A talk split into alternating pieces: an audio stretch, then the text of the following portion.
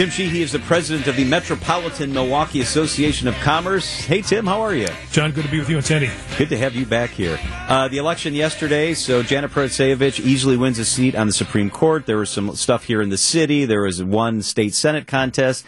High overview, takeaways you have from the election and what went down yesterday. So my takeaways are that candidates matter and elections matter.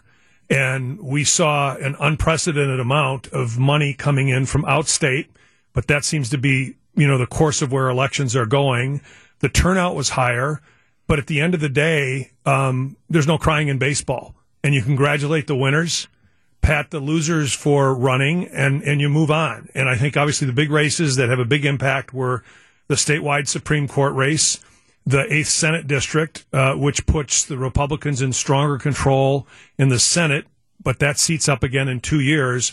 And then kind of unnoticed by everybody were the 4 seats on the Mount Pleasant board where there were 4 incumbents running against 4, let's call them anti-Foxconn candidates, and all 4 incumbents won. Wow. That's very interesting. I didn't realize that. Interesting little twist in Mount Pleasant. I know it's hard to generalize, but you represent a lot of business interests. How does business feel, or what do they think about when they think about what happened in the Supreme Court race? Well, you know, I think businesses want stability, and, you know, there aren't a lot of business cases. There are some that get to the state Supreme Court. So I think, like anything else, they want stability and an assurance that people are going to enforce the laws on the books. So I'm not trying to take a position against either candidate. I'm just saying that's what they're looking for because that's how they operate. I mean, I guess I think I've heard today that Act 10 is likely to be altered, if not kind of really rolled back. That would impact business. It certainly would, and it would impact the city.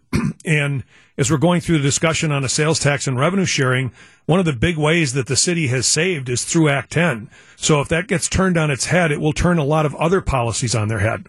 Yeah, good point. You talk about stability in elections. Now we almost have a Milwaukee Common Council, almost, in case there's a recount for that one seat. But do you think that's also positive for the city to finally have a unified Common Council? Because there's been people who've left for other positions, like mayor. Yeah, I think unified in the sense that it is full, not unified in the sense that everybody's going to view things the same way. But yeah, it's a representative democracy, and I think we're all better served when all those seats are occupied by somebody who can make decisions on behalf of their constituents. So it's great to see that full complement of Common Council members and the City Council.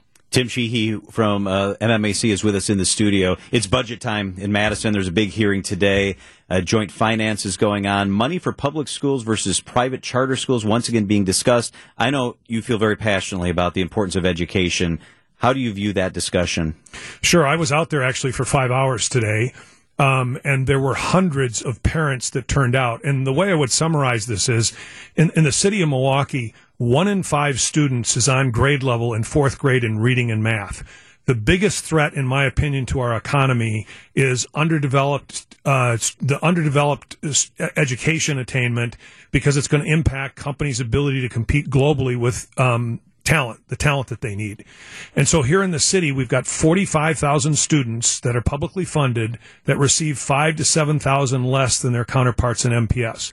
So the way I would sum this up, John and Sandy, is to say we're asking these schools to educate 45,000 students and climb the Mount Everest of educational attainment without oxygen.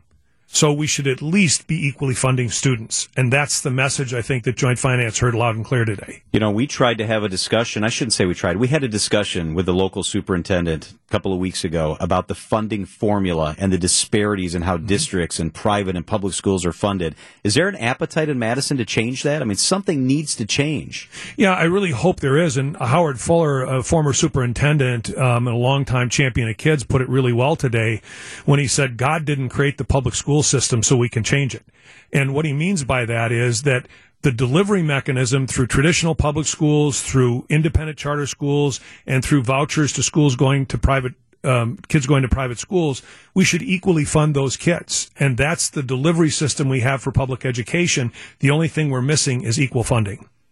As the construction on the convention center expansion continues, it looks like we will have a new building nearby, the new Tempo Hotel, across from the Hyatt and next to Major Goolsby's. Yes, and I am in the category, I remain to be stunned at the number of hotels in the ground going up and being announced. And the one that you're talking about on the old Journal Sentinel ground, I think, is the one that just got approved. Mm-hmm. And I saw another hotel, I think, that was in the process of being developed. So I think it's great for the community and the hotel rooms. I still remain stunned at who's using all those hotel rooms.